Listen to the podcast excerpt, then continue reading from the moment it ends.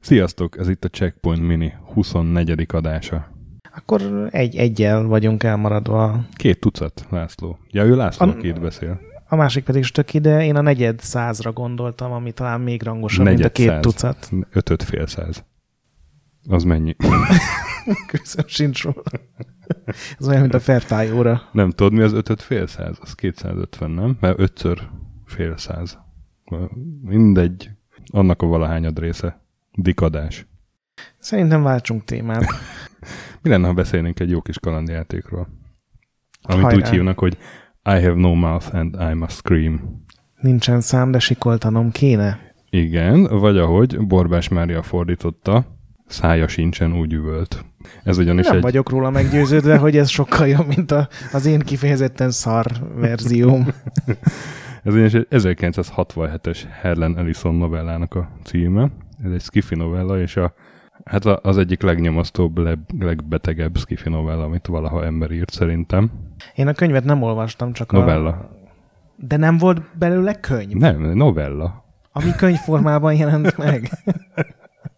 Tehát a novellát, a kis regényt. A novellát. Annál, annál rövidebb, hogy kis regénynek nevez. Odaadom neked, mert a 50. című Galaktika antológiában megjelent magyarul. Tehát egy könyvben. Igen, egy könyvben, bazd meg. Na, tehát én ezt a, az írás nem olvastam, csak a játékot, de amennyire olvas, utána tudtam olvasni, így eléggé benne volt az író a játékban is. Igen, így van. Hát a novella az arról szól, aki esetleg nem olvasta volna, hogy ö, a Földön átvette az uralmat egy egész Földet behálózó, minden tudó szuperszámítógép.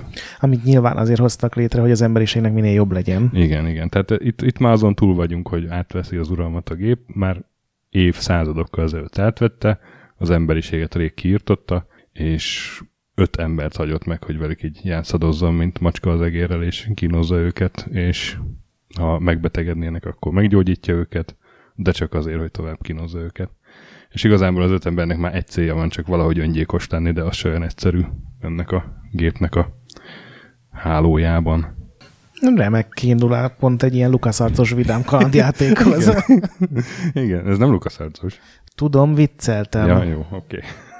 szóval ö, egy, egy nagyon nyomasztó novella, és, és valóban egy elképesztően szokatlan alapanyag egy bármilyen kalandjátékhoz, de, de mégis egy kalandjáték készült belőle 1996-ban. Igen, de az író benne volt a kalandjátékban is. 1996 1996-ban. És igen, ahogy mondtad, Helen Ellison benne volt a kalandjátékban. Sőt, ez úgy kezdődött az egész, hogy a, a kiadó, amit úgy hívnak, hogy Cyber Dreams, megkereste a Helen Ellison-t, hogy csinálnának valami jó kis Helen Ellison-os kalandjátékot, mert nagyon szeretjük az írásait, mester. Tehát így nyalva közelítették Igen. meg az urat. Hát ő akkor már egy nem tudom, milyen 60 év körüli ember volt. Egyébként még ma is él. Szerintem 87-88 év körül van most.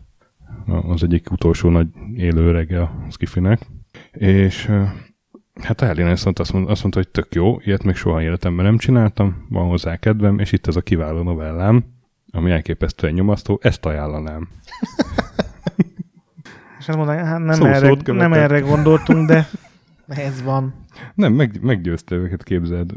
És uh, még ráadásul egy olyan érdekes dolog is van az egészben, hogy mindenképpen olyan játékot akart, akart az Ellison, ahol ilyen nagy morális kér- kérdések vannak, és a játékos döntéseket hozhat, viszont nem lehet megnyerni. Tehát Szimpatikus. négyféle befejezés van, és igazából azt lehet választani, hogy, hogy dicső halál, vagy, vagy nyomorúságos, szégyenteljes halál, Hát de hogyha ugye Vár. meghalnak a karakterek, az a, az a jó.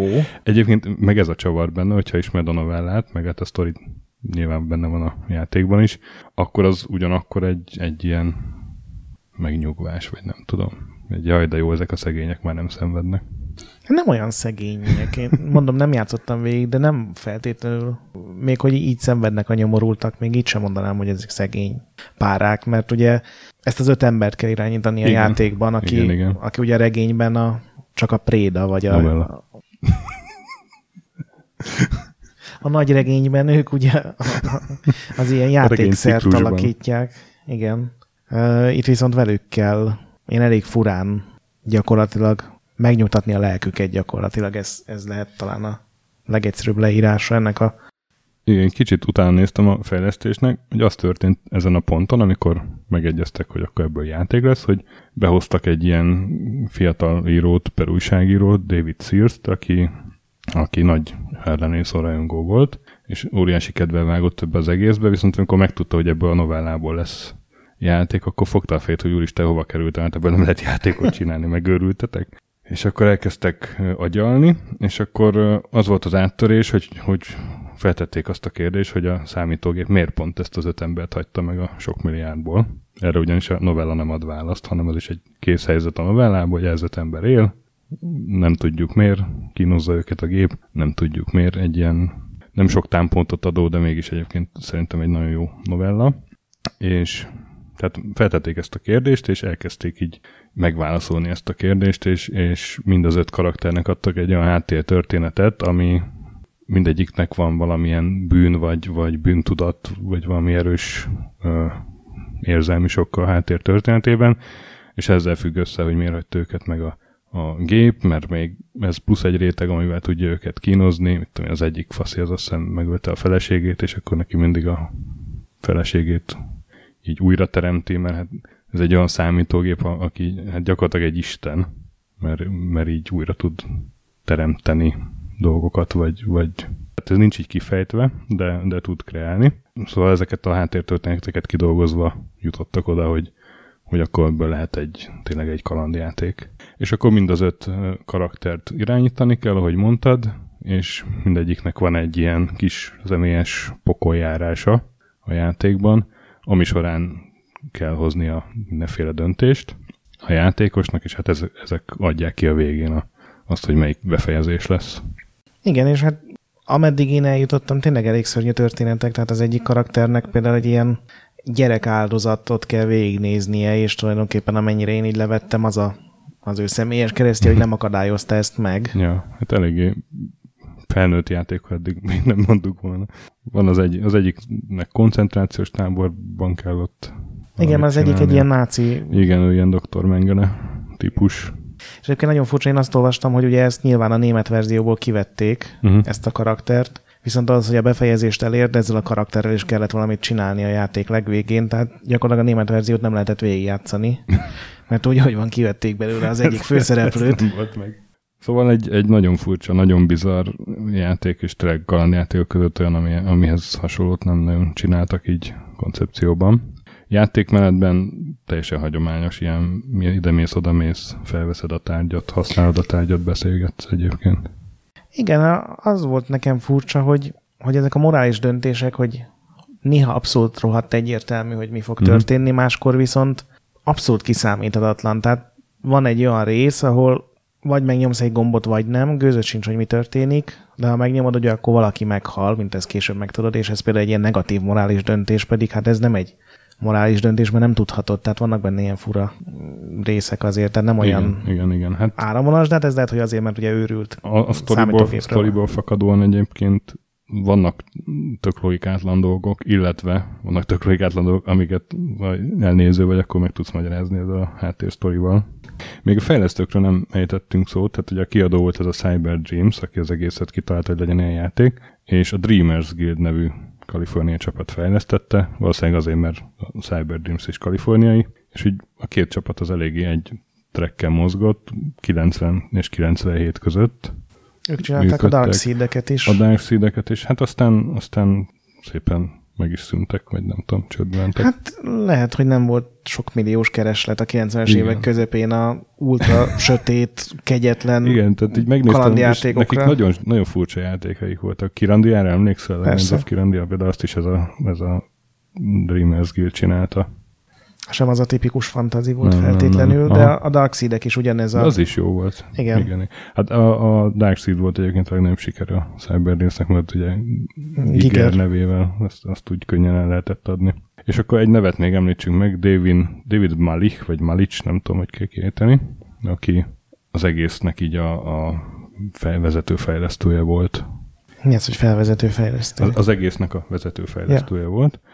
Tehát ő, ő fogta össze így a fejlesztést a, a sztorival, és amikor alfa állapotba került a játék, akkor már nem csak ő egyeztetett így a, a programozókkal, hanem visszajött az öreg Ellison, és finom hangolták az egészet, és az úgy történt, hogy ezzel a Marikkal egymás mellett ültek, és tesztelték a játékot, az itt valami nem jó, mondta az Elizon, és hát ő nem a PC-nél jut, hanem a kis írógépénél, amivel percenként ott 120 szót pötyögni, ami azért nem kevés, és bepötyögte az írógépbe, hogy akkor mi legyen az új, új mondat, és akkor azt megbevitték mások a gépbe. Hát az öreg trónok harcás csávó is így írja a könyveit. Csak lassabban az írógép Igen, mellett. novelláit, nem? Igen, verseket. szóval egy, egy nagyon furcsa játék volt a, a készülése is, a, a végeredmény is, és hát egy ilyen, még nem beszéltünk arról, hogy a játékos, vagy a karakternek van egy ilyen spirituális barométere, ami így jelzi, hogy éppen mennyire... Hát ez a morális ez döntések. a morális döntések, az mennyire van fehérben a kis lelke, vagy feketében éppen. Szóval a környezet miatt engem annak idején nagyon megfog, illetve hát egy-két év késése játszottam el, úgy emlékszem, ilyen 2000 körül, de engem nagyon megfogott, mert ismertem a novellát. Most így újra kipróbálva a kezelés az elég kényelmetlen volt azért. Tehát ez a igen, de ez sajnos rá kell jönni, majdnem minden játéknál ezt mondjuk, hogy... Igen, de, de még annak idején is ugye voltak ilyen automatizmusok, hogy a ajtóra ráklikkelti, akkor egyértelmű volt, hogy át akarsz menni az ajtón. Itt, itt nincs ilyen, hanem rá kell klikkelni az open ikonra. Igen, és elég lassan mászkálnak a, a karakterek. Az ajtóra. Igen, igen, igen. Egyébként nagyon furcsa igék vannak, ugye minden játékmotorban vannak ilyen kalandjáték igék, Ugye a szokásos vett fel, meg nyis ki. Igen. Egy külön ige például a nyeld le. Azt nem hiszem, hogy sokszor kell használni. Ez gyakorlatilag az evés. Meg a nyelés. Meg, meg a nyelés, igen. igen. Szóval, szóval egy ilyen minden szempontból elég, elég furcsa, ugyanakkor különleges játék is. Terveztek hozzá PlayStation verziót is, csak azt elkancelálták. Ebből gondolom, hogy olyan nagyon jól azért ez nem fogyott. Igen, biztosan pedig mondjuk PS1-re már akkor is elég nehéz volt kétdés játékokat csinálni, pontosabban akkor nehéz volt, mert a konzolon és ezeket a 3D-s dolgokat erőltette, tehát lehet, hogy hozzá kellett volna nyúlniuk, és átalakítani az egészet, amihez a játék sem illeszkedett, meg valószínűleg nem is akarták megcsinálni, úgyhogy ezt nem hiszem, hogy megmentette volna egy PlayStation verzió, ezt a sem a fejlesztő csapatot, sem a játékot. De egyébként meg, meg tök igényes. A, nekem a képi világa is úgy tetszett, tehát annak idején igen, meg hát azért látszik Voltak rajta... szebb játékok, de, de úgy sok ennél rondább igen, meg, meg mondom, nekem azt tetszett, hogy tényleg látszik rajta, hogy egy hozzáértő ember írta a párbeszédeket. Tehát, Igen. hogy nem ilyen amatőr, meg, meg életidegen. Jó, nyilván elég furcsa dolgokról beszélnek, tehát az életidegen az lehet, hogy rossz volt, de...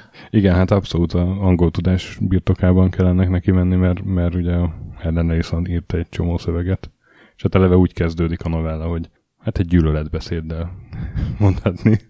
A számítógép kifejtő, hogy mennyire gyűlöli az embereket, az egy egyben a novellában is benne van az a kis monológ, és onnantól hasonló szellemben. Tehát ez egy jó kis felütés. Hogy... Igen, kíváncsi hogy hogy élvezhette, hogy így PC-re fejleszt egy ilyen könyv után. Igen. Még a zenéről beszélnék kicsit, hogy John Ottman csinálta, aki nagyjából akkor kezdte el a filmzeneíró karrierjét a közönséges bűnözőkkel, és ugyanabban az évben megcsinálta a zenéjét a, ennek a játéknak. Aztán meg a Brian Singernek lett ilyen kis udvari zeneszerzője, csomó X-Men, X-Men filmnek ő írta a zenét, hmm. például a legutóbbinak is, meg az előttinek. Jó kezdet volt ez. Ja. És még annyit, hogy a, a gonosz számítógépnek a nagyon gonosz hangja az Helen Ellison bácsi. Ő maga, ő, maga hör, ő, ő, vál, ő vállalta, mert azt mondta, hogy ő, ő tudja, hogy milyen hangsúlyjal mondaná ezeket a gonosz számítógép, és inkább, inkább nem bízza ezt másra. Eléggé ilyen maximalista ürgének tűnik így gyűlöllek, ebből. gyűlöllek benneteket. Az, az maga a híró. Szóval én azt mondom, hogy a különlegessége miatt mindenképpen érdemes kipróbálni. Én, én adok rá egy checkpoint igent, bár nyilván azért látszik, hogy ez egy, ez egy 20 éves játék. Igen, hát ez a nem ez az első program, ami hangulatában tök jó, irányításában, meg mechanikájában, meg azért látszik rajta, hogy tényleg 20 éve készült körülbelül. Én is megadom rá az igent, mert, mert tényleg ilyen hangulattal így nem lehet találkozni nagyon más játékban. Ja, úgyhogy Steam-en meg Gogon ilyen 5-6 dollár körül van, de ez elég gyorsan, tehát ez elég gyakran beszokott kerülni mindenféle akciós csomagokba. Úgyhogy... Igen, egy csomószor féláron árulják. Igen, úgyhogy... igen, úgyhogy érdemes rá kicsit várni, aztán kipróbálni. Szóval üvölcsetek, ha nincsen szátok, akkor is. Mi volt az eredeti cím? I have no mouth and I'm De nem a magyar. Szája sincsen úgy üvölt. De még mindig nem, nem vagyok vele megelégedve teljesen, de, de oké. Okay. Na, és akkor jövő héten jövünk vendéggel. Mentsetek sokat. Főleg boss fight előtt. És a nagy pixel gyönyörű. Sziasztok! Sziasztok!